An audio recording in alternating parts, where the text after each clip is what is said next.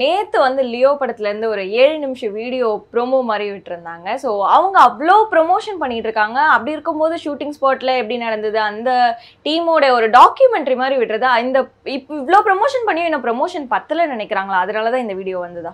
Promotion பத்தலை அப்படின்னு யார் நினப்பா அப்படின்னா விஜயுடைய ரசிகர்கள் வேணால் நினைப்பதற்கு வாய்ப்பு இருக்குது பட் அந்த நினைப்பு வந்து நியாயம் இல்லை.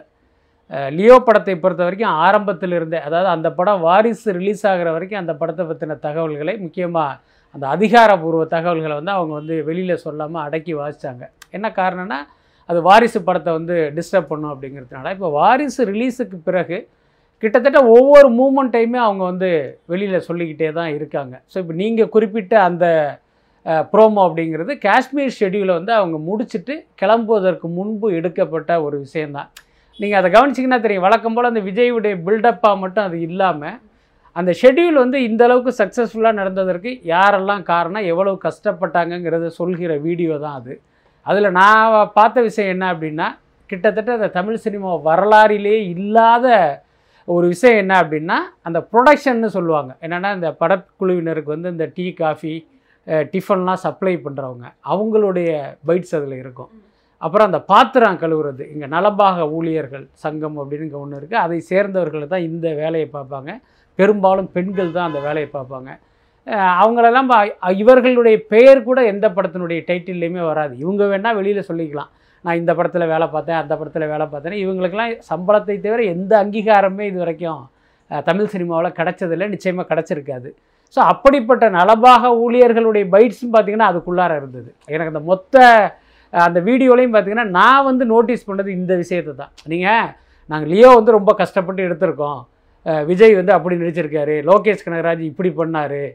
கோ ஸ்டன் கோரியோகிராஃபர் இவ்வளவு கஷ்டப்பட்டார். இதெல்லாம் நீங்கள் சொல்லலாம். அது வந்து அந்த படத்துக்கு வந்து நிச்சயமாக ஒரு பெரிய ஹைப்பை கொடுக்கும். ஆனால் ஒரு பாத்திரம் கழுவுறவங்க வந்து இவ்வளோ கஷ்டப்பட்டாங்க அந்த நடுங்கிற குளிரில் வந்து அவங்க அந்த தண்ணியில் கையை நினச்சி அந்த பாத்திரத்தையெல்லாம் சுத்தம் பண்ணாங்கன்னு நீங்கள் சொல்ல வேண்டிய அவசியம் இல்லை. அப்படி சொல்கிறது வந்து படத்துக்கு வந்து ஒரு பெரிய மைலேஜையும் கொடுக்காது தான் ஆனாலும் இவர்களுடைய உழைப்பையும் நாம் அங்கீகரிக்கணும் அப்படின்னு நினச்சாங்க பாருங்கள் அது உண்மையிலே ஒரு பாசிட்டிவான விஷயம்.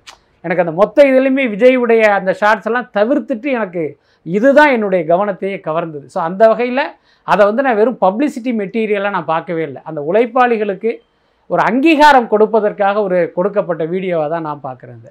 நிச்சயமா சார். இங்க ஒரு பக்கம் லியோ பத்தி அடுத்தடுத்து தொடர்ந்து அப்டேட்ஸா வந்துட்டு இருக்கு இன்னொரு பக்கம் பார்த்தோம்னா சூர்யா 42 டூ அது மிகப்பெரிய பிரம்மாண்டமான ஒரு பட்ஜெட்ல உருவாகக்கூடிய ஒரு படமா சொல்றாங்க. பத்து மொழிகள்ல வெளியாக போகுதுன்னுலாம் சொல்றாங்க. ஆனா அதை பத்தி எந்த ஒரு அப்டேட்டும் வராம இருக்கே சார். எதுவும் அப்டேட் இல்லை இருக்கு அதுக்கு காரணம் என்ன அப்படின்னா அந்த படத்தினுடைய படப்பிடிப்பு இப்போ நடந்துக்கிட்டு இருக்கு இன்னொன்று பார்த்தீங்கன்னா அந்த படம் நம்ம ஏற்கனவே பல முறை சொல்லியிருக்கோம். அந்த படத்தில் ஒரு ஹிஸ்டாரிக்கல் போர்ஷன் இருக்குது அதுக்கு வந்து ஒரு பெரிய அளவில் செலவாகும் அப்படின்லாம் சொல்கிறாங்க அதனால் இந்த படத்தினுடைய படப்பிடிப்பு எப்போ முடியும்னே உங்களுக்கு தெரியல.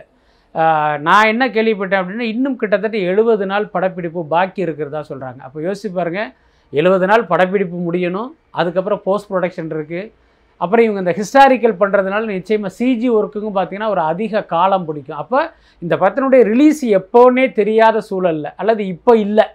ஸோ இந்த சூழலில் இந்த படத்தை பற்றின அப்டேட்டு இந்த மாதிரியான பப்ளிசிட்டி பண்ணுறதுங்கிறது படத்துக்கு வந்து நிச்சயமாக பெரிய பலனை கொடுக்காது. அதனால் இதையெல்லாம் முடிச்சுட்டு நம்ம அந்த நேரத்தில் இதெல்லாம் பண்ணலாம் அப்படின்னு அவங்க நினச்சிருப்பதற்கு வாய்ப்பு இருக்குது அதனால தான் அடக்கி வாசிக்கிறாங்க. அதே நேரம் சமீபத்தில் ஒரு தகவல் கேள்விப்பட்டேன். இந்த லியோவுக்கெல்லாம் ஒரு ப்ரோமோ விட்டாங்கல்ல. ஸோ அந்த மாதிரி இந்த படத்துக்கு ஒரு ப்ரோமோ வீடியோவுடன் கிட்டத்தட்ட அதில் தான் அந்த டைட்டிலே அவங்க சொல்ல போகிறாங்கன்னு நினைக்கிறேன். அது ஏப்ரல் ஃபோர்டீன்த்துங்கிற மாதிரி பிளான் பண்ணியிருக்காங்க. அந்த ப்ரோமோ ஷூட் வந்து சமீபத்தில் நடந்திருக்கு இவிபியில் இவிபியில் தான் இவங்களை பெரும்பாலான படப்பிடிப்பு தொடர்ந்து நடந்துக்கிட்டு இருக்கு. அங்கே இந்த ப்ரோமோவையும் அவங்க ஷூட் பண்ணியிருக்காங்க.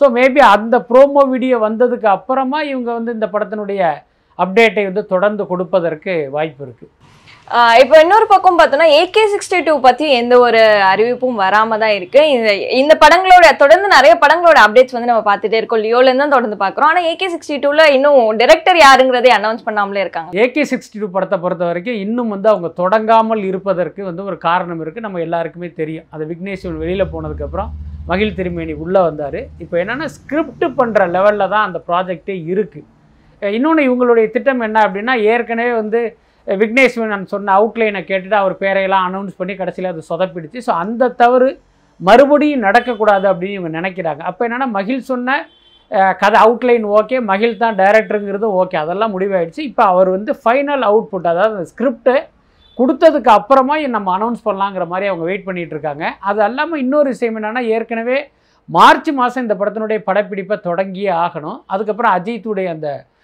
பைக் டூர் ஷெட்யூல் இருக்குது அதுக்குள்ளே முடிக்கணுங்கிற மாதிரி இவங்க பிளான் பண்ணி வச்சுருந்தாங்க. அதனால ஒரு பரபரப்பு இருந்தது. இப்போ என்னன்னா அஜித் வந்து தன்னுடைய பயணத்தையே தள்ளி வச்சிட்டாரு. அதனால் இவங்க என்னென்னா கொஞ்சம் ரிலாக்ஸாக ஒர்க் பண்ணிகிட்ருக்காங்க என்ன இருந்தாலும் ஏப்ரலில் இந்த படத்தினுடைய அறிவிப்பும் தொடர்ந்து படப்பிடிப்பும் நடப்பதற்கு அந்த வாய்ப்பு இருக்குது ஸோ அந்த வேலைகள் தான் இப்போ பரபரப்பாக போயிட்டுருக்கு. பத்தத்துல ஆடியோ லான்ச்ல சிம்பு ஜிவிஎம் பத்தி பேச மறந்துட்டாரு பட் ஆனா இன்னைக்கு நடந்த பிரஸ் மீட்ல வந்து ஜிவிஎம் பத்தி பேசியிருந்தாரு. இந்த அதை பத்தி பேசும்போது அவரை பத்தி பேசும்போது வெள்ளத்தணிந்தது காடு. டூ வருமா வராதான்னு தெரியாதுன்னு சொல்லியிருந்தாரு. இதை பத்தி நீங்க என்ன நினைக்கிறீங்க சார் தெரியாது அப்படின்னு சொன்னது பார்த்தீங்கன்னா ஒரு எஸ்கேப் ஆகிற ஒரு பதிலாக தான் நான் பார்க்குறேன் இல்லைன்னு சொல்கிறது தான் சரியான பதிலாக இருந்திருக்கும். பட் என்ன காரணத்தினால இப்படி ஒரு பதிலை சொல்லியிருக்காரு? அதே நேரம் என்னென்னா எதிர்காலத்தில் என்ன நடக்கும் அப்படிங்கிறது நம்ம நிச்சயமாக சொல்ல முடியாது. அவர் சொன்ன மாதிரி அந்த ரெண்டு பேரும் இணைந்து அந்த படத்தை கொடுப்பதற்கும் வாய்ப்பு இருக்குது ஆக்சுவலி இதுக்கு முன்னே என்ன நடந்தது அப்படின்னா அந்த படத்தில் ஒர்க் பண்ண சில பேர் மூலம் நமக்கு கிடைச்ச தகவல் என்ன அப்படின்னா வெந்து தணிந்தது காடு படம் பண்ணும்போதே கௌதம் மேனனுக்கும் சிம்புவுக்கும் ஒரு சின்ன மனக்கசப்பு இருந்தது. ஸோ அதனால் அதை வந்து அந்த நேரத்தில் அவங்க காட்டிக்கலை. அதே நேரம் மறுபடியும் ரெண்டு பேரும் இணைந்து ஒரு படம் பண்ணுறதுக்கு வாய்ப்பு இல்லைங்கிற மாதிரி சொன்னாங்க. ஸோ அதுதான் அதனால தான் இந்த பதிலை சொன்னேன். இன்னொரு பக்கம் வெந்து தணிந்தது காடு காடு படத்தினுடைய தயாரிப்பாளர் வந்து ஐஸ்வரி கணேஷ் ஆனால் ஐஸ்வரி கணேஷ்கிட்ட இவர் நாற்பது கோடி ரூபா சம்பளம் கேட்டார் சிம்பு. இத்தனைக்கும் பார்த்தீங்கன்னா மாநாடு அளவுக்கு வெந்து தணிந்தது காடு படம் வந்து கமர்ஷியலாக வெற்றி படம் இல்லை. அது வெற்றி படம் மாதிரியான ஒரு தோற்றத்தை ஏற்படுத்தினாங்க. அதெல்லாமல் அந்த படம் இவ்வளோ கலெக்ட் பண்ணிச்சு அவ்வளோ கலெக்ட் பண்ணிச்சுன்னு இவங்க போட்ட நம்பர்ஸ் கூட சரியான நம்பர் கிடையாது. அது கொஞ்சம் ஒரு மிகைப்படுத்த நம்பர் தான். ஸோ அதனால் என்னென்னா இவர் கேட்ட நாற்பது கோடி அப்படிங்கிறது அது அதிகம்ங்கிறது ஐஸ்வரி கணேஷ்க்கு தெரியும். அதனால தான் அந்த வெந்து தணிந்தது காடு டூவை வந்து அப்படியே அவங்க வந்து லூஸில் விட்டாங்க. இன்னொரு பக்கம் பார்த்தீங்கன்னா இந்த கொரோனா குமார்னு ஒரு ப்ராஜெக்ட்டு அதுவும் பார்த்தீங்கன்னா ஐஸ்வரி கணேஷ் தயாரிப்பில் சிம்பு நடிக்கிறதா தான் இருந்தது. அவர் கூட ஒவ்வொரு பேட்டிலையும் கூட நான் அது பண்ண போகிறேன்னே சொல்லிட்டு இருந்தார். ஒரு கட்டத்தில் அதுவும் அப்படியே ட்ராப் ஆனதுக்கு காரணம் இவர் கேட்ட சம்பளம் தான். ஸோ இந்த சூழலில் தான் இன்றைக்கு வந்து இவர் ராஜ்கமல் இன்டர்நேஷ்னல் கமலுடைய தயாரிப்பில் நடிக்கிறாரு. அதுக்கு சம்பளமே இருபத்தஞ்சு கோடி தான் அப்படிங்கிற மாதிரி சொல்கிறாங்க இப்போது அந்த படம் ஒருவேளை வெற்றி அடைந்தால் அப்போ சிம்புவுடைய சம்பளங்கிறது பார்த்திங்கன்னா இன்னும் ஜாஸ்தி ஆகும் ஸோ அப்போ இந்த சம்பளத்தை கொடுத்து சிம்புவை வைத்து படம் எடுப்பதற்கு ஐஸ்வரி கணேஷ் முன் வருவாரா? அதுதான் அடிப்படையான கேள்வி. ஒருவேளை பரவாயில்ல நம்மளும் செலவு பண்ணலாம் அப்படின்னு அவர் நினச்சார் அப்படின்னா இப்போ இந்த படங்கள்லாம் வருவதற்கு வாய்ப்பு இருக்குது அது வரைக்கும் அதற்கான சாத்தியம்ங்கிறது ரொம்ப ரொம்ப குறைவு தான் இப்போ ராஜ்கமல் ஃபிலிம்ஸ் எஸ்ஆர் ஃபார்ட்டி எயிட்னு பார்க்கும்போது அதுலேயும் சில தகவல்லாம் கேள்விப்படுறோம். அந்த படத்தோடைய அந்த ப்ரீ ஹிஸ்ட்ரி அந்த ஒரு ஃப்ளாஷ்பேக்குக்கே வந்து நூற்றம்பது கோடி ரூபா செலவு. ஆனால் அதில் வந்து தலையிட்டு சிம்பு அந்த பட்ஜெட்டை குறைச்சிருக்காருன்ற மாதிரி தகவல்லாம் கேள்விப்படுறோம். சிம்பு குறைக்கல. ஆக்சுவலி பார்த்தீங்கன்னா அந்த படத்தினுடைய தயாரிப்பாளர்களில் ஒருவரான அந்த விஜய் டிவி மகேந்திரன். அவர் தான் இன்னைக்கு கமலுடைய பட நிறுவனத்தில் அவருடைய பார்ட்னராகவே இருக்கார். சொல்லப்போனால் இந்த ப்ராஜெக்டை டிசைன் பண்ணதே விஜய் டிவி மகேந்திரன் தான். ஸோ அப்போ அவர் தான் என்னென்னா இது ஆக்சுவலி பார்த்தீங்கன்னா இது ரஜினிக்காக சொல்லப்பட்ட கதை நீங்கள் கேள்விப்பட்டிருப்பீங்க. ஏன் வந்து ரஜினிக்காக கதை சொல்லப்பட்டு தயாரிப்பாளர்கள்லாம் தெரிச்சு ஓடினாங்க அப்படின்னா அந்த கதையில் வர்ற ஒரு ஃப்ளாஷ்பேக்கு அந்த ஃப்ளாஷ்பேக்கு மட்டுமே கிட்டத்தட்ட நூற்றம்பது கோடி ஆகும்னு இவர் சொன்னதுனால தான் தேசிங்க பெரியசாமி சொன்னதுனால தான் இப்போ ஏஜிஎஸ்லாம் பேக் அவுட் ஆனாங்க. அப்போ இவர் என்ன நினச்சிருக்காரு அப்படின்னா அந்த இதுக்கு நூற்றம்பது கோடி அதுக்கப்புறம் மற்ற போர்ஷனுக்கான செலவு சிம்பு சம்பளம்லாம் போட்டால் எங்கேயோ போயிடும். அப்போ முதல்ல என்னென்னா அந்த போர்ஷனை குறைக்கணும் அப்படின்றத அதை ஒரு தேர்ட்டி குரோர்ஸாக அவர் வந்து கம்மி பண்ணியிருக்காரு. ஸோ அதுக்கப்புறமா தான் இந்த ப்ராஜெக்டை அவங்க டிசைன் பண்ணியிருக்காங்க. பட் ஆனால் இந்த நூறு கோடி ரூபா பட்ஜெட் அப்படிங்கிறது கிட்டத்தட்ட ஒரு உண்மையான தகவல் தான். அந்த நூறு கோடியில் இப்போ இவருடைய சம்பளம் இருபத்தஞ்சு கோடி அந்த ஃப்ளாஷ்பேக்கு முப்பது கோடி அப்படின்னா பாக்கி பணத்தில் தான் மற்ற ஆர்டிஸ்ட் சம்பளம் ப்ளஸ் காஸ்ட் ஆஃப் ப்ரொடக்ஷன்லாம் வரும்னு நினைக்கிறேன். இன்னொரு விஷயம் சிம்பு மேல அடுத்தடுத்து வரக்கூடிய ஒரு சர்ச்சைனா அவர் படத்துக்கு ஷூட்டிங்கே வந்து சரியான டைம்க்கு போக மாட்டார். ஈவெண்ட்ஸ்னாலும் டைம்க்கு போக மாட்டாரு. ஆனா இன்னைக்கு நடந்த பிரஸ் மீட்ல ஒன்பதரைக்கு ஒன்பது மணி ஈவெண்ட் பத்து மணி ஈவெண்ட்னா ஒன்பதரைக்குலாம் வந்துட்டாருங்கிற ஒரு இது இருந்தது இதை நீங்க எப்படி பாருங்க ஆனால் என்னென்னா இந்த உலகம் எப்படி போயிடுச்சு பாருங்க. ஒரு நடிகர் ஒரு விழாவுக்கு சரியான நேரத்தில் வர்றதே வந்து ஒரு அதிசய தகவலாக ஆச்சரிய தகவலாக மாறினது இருக்குல்ல. அது உண்மையிலே ஒரு கால கொடுமை தான் அதுக்கப்புறம் நீங்கள் ஒரு ஃபங்க்ஷனுக்கு வந்து இப்போ கரெக்ட் டயத்தில் வர்றது வந்து எப்பயுமே முக்கியம் கிடையாது. ஏன்னா அது வழக்கமாக பார்த்தீங்கன்னா நீங்கள் அரை மணி நேரம் லேட்டாக கூட வரலாம். அதனால் பெரிய குடிமுடிக்கு போகிறது இல்லை மிஞ்சி போனால் தியேட்டர் வாடகை ரெண்டு மடங்காகும். அவ்வளவுதான். ஆனால் ஒவ்வொரு நடிகர்களும் படப்பிடிப்புக்கு சரியான நேரத்தில் வரணும். அதுதான் ரொம்ப ரொம்ப முக்கியமானது. என்னென்னா இப்போ ஒரு நாளைக்கு படப்பிடிப்பு நடத்துகிறப்ப பத்து லட்ச ரூபா செலவாகுது அப்படின்னா நீங்கள் ஒரு மணி நேரம் தாமதமாக வந்தால் ப்ரொடியூசருடைய ஒரு லட்ச ரூபா பணம் அவுட்டு அப்போ நீங்கள் எங்கே கவனமாக இருக்கணும் அப்படின்னா ஷூட்டிங்க்கு கரெக்டான டயத்தில் வரணும். கரெக்டாக நம்ம வேலையை முடிச்சு கொடுக்கணும் அப்படிங்கிறதுல தான் நம்ம தெளிவாக இருக்கணும். நான் சிம்புவை பற்றி மட்டும் சொல்லலை. பொதுவாக எல்லா ஹீரோக்களுமே இந்த விஷயத்தில் கரெக்டாக இருக்கணும். ஆனால் பார்த்திங்கன்னா சிம்பு பற்றி இந்த ஷூட்டிங்கில் அவருடைய பங்க்சுவாலிட்டி பற்றி ஒரு பாசிட்டிவான செய்திகள் எல்லாம் பெருசாக இல்லை. அவர் வழக்கமாக லேட்டாக வருவார். எப்போ வருவார்னே தெரியாது. சில நேரங்களில் பார்த்தீங்கன்னா நாட்கணக்கிலலாம் அவர் வராமல் இருந்திருக்கார். அது இப்போ நடக்கலை. பழைய சம்பவம். மன்மதன்னு ஒரு படம் எடுத்தாங்க. மாதா இன்ஜினியரிங் காலேஜில் தான் அந்த படத்தினுடைய படப்பிடிப்பு நடந்தது. மொத்த படக்குழுவும் அங்கே வெயிட் பண்ணுவாங்க. இவர் வரமாட்டார். சரி அடுத்த நாள் வெயிட் பண்ணுவாங்க. வரமாட்டார். ஒரு வாரம் கழிச்செல்லாம் போயிருக்காரு.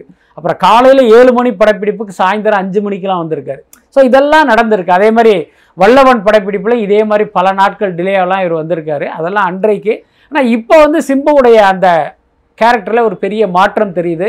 கொஞ்சம் சின்சியராக வர்றாரு நடிக்கிறாரு அப்படிங்கிற மாதிரி சொல்கிறாங்க ஆனால் என்னென்ன ஒரு பட விழாவுக்கு வந்ததை வந்து நீங்கள் அப்படி பெருமை அடித்துக் கொள்கிற அளவுக்கு அது வந்து ஒரு பெரிய விஷயம் இல்லை.